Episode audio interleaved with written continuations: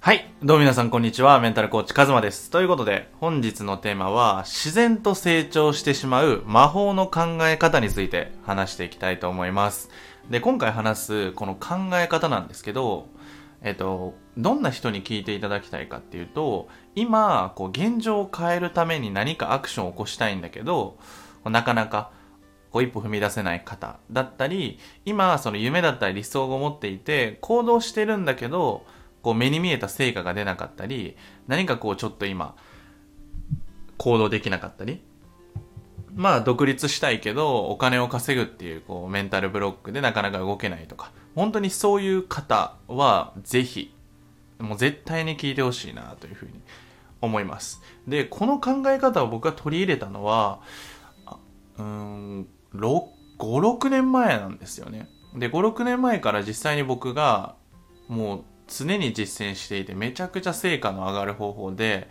あの、まあ、あんまり喋りたくないぐらいの内容なんですけど、まあ、今回は特別にお話ししようかなと思います。で、もう早速ね、結論から言うと、えっ、と、魔法の考え方は2つあります。1つ目は好奇心と視点っていう、この2つです。で、好奇心と視点っていうのがもうとにかく大事。これを結構忘れちゃってる人が多いから、行動を起こせなかったり、決断力が磨かれなかったり、こう、なんか1ヶ月間ダラダラしちゃうみたいなことが発生してしまうと。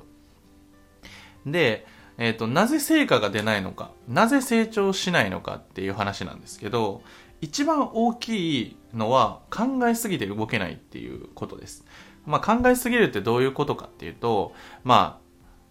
何かこう達成したい目標があった時にどうやったら達成できるんかなとか。でリサーチしたりとかこうなんかいろいろ調べ物したりとか。それこそ昨日か一昨日の動画で話したこのスタイフで話した内容も含むんですけどこうどうしても考えすぎて動けなくなっちゃうっていう現象が生じるんですよね。で特に多分僕のこのスタイフを聞いてくださるリスターの方の多くが考えすぎてしまって動けないっていう悩みを持ってると思うんですよね。で、この考え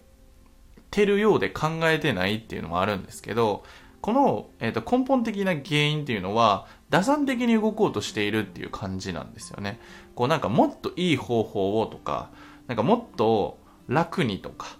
なんか一番いい選択を今、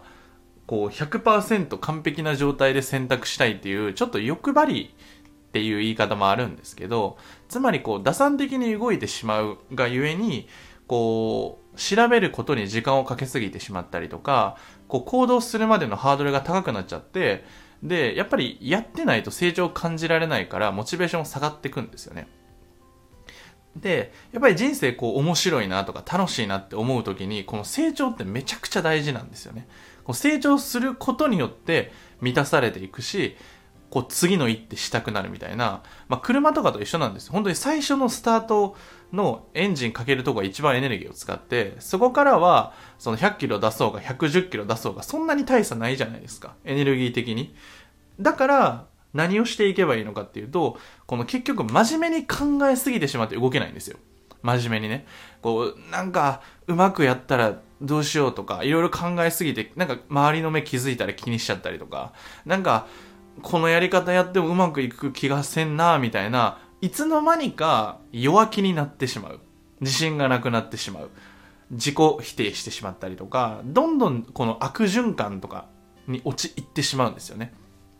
で、ここで突破するときに大事なのは、この好奇心っていうとこなんですよね。まず一つ目。で、好奇心っていうのは何かっていうと、もう本当に興味のあることをとりあえずやってみるっていう、この瞬間から。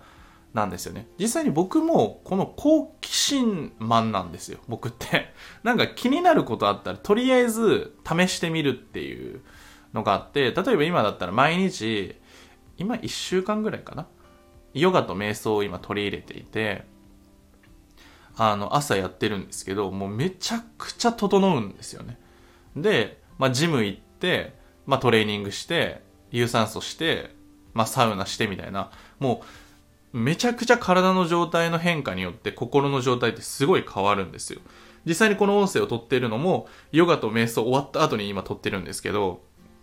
こう、精神状態とかも体感するとやっぱりわかるんですよね。で、僕は今ちょっとヨガとか、その呼吸とか、そういうものにすごく興味があるから、まあ本買って読んだりとか、まあ YouTube で調べたりとか、そういうのもしたりとか、もう実際に自分がヨガだったりとか瞑想してみて感じたことみたいのをこれから発信していこうと思ってるんですよね。だから大事なのは興味のあることをもう本気でやるっていうことなんですよね。今僕もヨガとか瞑想めっちゃ興味がある分野だから、あの、まあ、ヨガやってる人に聞こうかなとか、ヨガ教室も通うおうと思ってもう予約したんですけど、それぐらい興味のあることをもうすぐ即行動に移すっていうのが大事です。だから今あなたがなんかお金稼ぎたいみたいな、でも、なんかやりたいことでお金稼ぎたいけど、金稼ごうと思うとちょっとみたいな風になっちゃうんだったら、もうやりたいことに振ったらいいんですよ。で、やりたいことに振って、もうとにかくアクションを起こしていく。自分の興味のあることを本気で取り組めば、だいたい3ヶ月ぐらいで、ある程度の知識レベルだったり、体感レベルは持っていけるはずなんですよね。だから、3ヶ月間はちょっと圧倒的にコミットしてやってみよう。そのために、昨日発信した環境設定とかめちゃくちゃ大事です。やっぱり好奇心とかエネルギー量ってどうしても下がっちゃうんですよね。その、セミナー受けて、その日とか、次の日はむっちゃモチベ高いけど、3日後になったらもう、まあいいか、みたいな。ポテチ食って、ね、YouTube 見てみたいな。まあ過去の僕なんですけど、そういう風になっちゃう。うん。結局、一時的なものっていうのは、その、すごいいいと思うけど、戻されちゃうっていうのがあるんですよね。だから、大事なのは日々の生活の習慣だったりとか、先ほど言った好奇心っていうのを常に持続させていくように、自分の興味のあることとか、自分がやりたいことやっていいよって許可を出すのがすごい大事です。これはメンタル的な視点。なので、今何か動けてないなって思う方とか、なんか成長を感じられてないなって方は、一回今やっていることをストップしてでもいいので、興味のあることを取り組んでみてください。自分が何に興味あるんだろうっていうのが分かんないんだったら、まあ自己理解やってみるのもありだし、例えば僕の音声聞いてくださるってことは何かしらメンタルに興味があるのであれば、僕の音声聞いてみたりとか、それこそ僕のコーチングを受けたりとか、そういうふうにどんどんこうスピード感を持って、興味のあることをどんどん突き詰めていくのが大事です。で、まあ飽きたら飽きたでいいんですよ。でもその知識は身につけてるので、成長を実感できるんですよね。新しい分野って、好奇心で。っていうのがあります。ただ、それをじゃあ事業にしていきたいですとか、これから何かそう自分で